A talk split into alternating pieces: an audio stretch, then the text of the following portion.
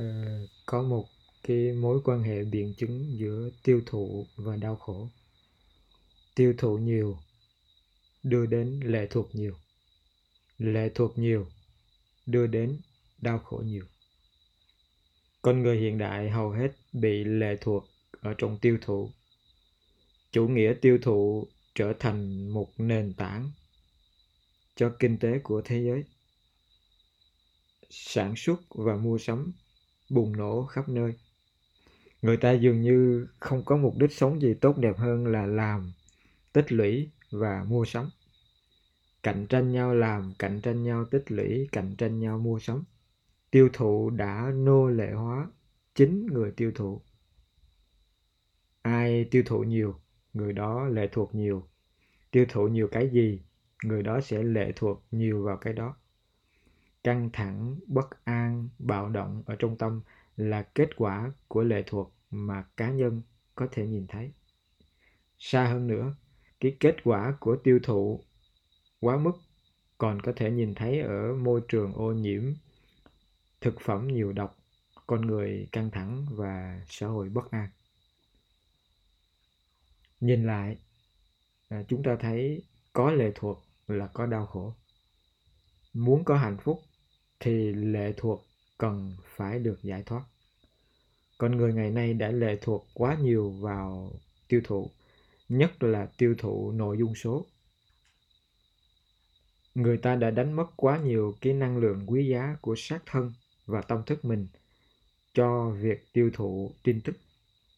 Chính cái tâm lý sợ hãi và nỗi cô đơn buộc người ta phải tiêu thụ nếu mà chúng ta giải thoát được sợ hãi và cô đơn, thì chúng ta sẽ giải thoát được sự lệ thuộc vào tiêu thụ. Đức phật nói có năm cái cam kết đạo đức. Nếu mà một người thực hiện được, người ấy sẽ loại bỏ được sợ hãi.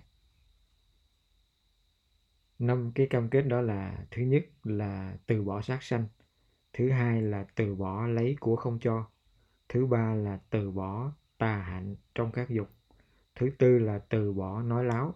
Và thứ năm là từ bỏ say xưa nghiện ngập. À, đức phật cũng cho biết rằng người sống không tùy tiện và có chánh niệm tỉnh giác người ấy sẽ không có cô đơn.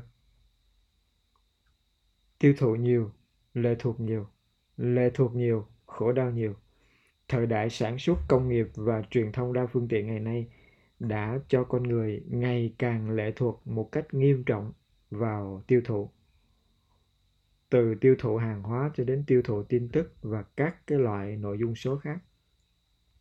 Đến một ngày nào đó, sự lệ thuộc quá mức vào tiêu thụ không kiểm soát được, thì rối loạn tâm trí, bùng nổ bệnh tật và hủy diệt hệ sinh thái bao gồm con người là điều không thể tránh khỏi. Giảm tiêu thụ và tiêu thụ có ý thức bằng một đời sống không tùy tiện, có cam kết đạo đức và có chánh niệm tỉnh giác là một lối thoát đẹp nhất. Cho hiện thực lệ thuộc từ tiêu thụ quá mức đang ngày càng trầm trọng.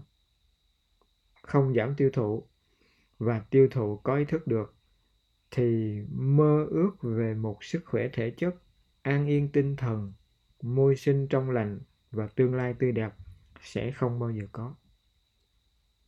Để có một cái tương lai cho mình và cho nhau, ở trong ấy thể chất khỏe mạnh, tinh thần an yên, tâm trí tự do và môi trường trong đẹp thì giảm tiêu thụ và tiêu thụ có ý thức bằng cách cam kết đạo đức bằng cách sống đời sống không tùy tiện và có chánh niệm tỉnh giác là một ưu tiên không thể không nghiêm túc trong chính hành vi, lời nói và suy nghĩ của mỗi con người.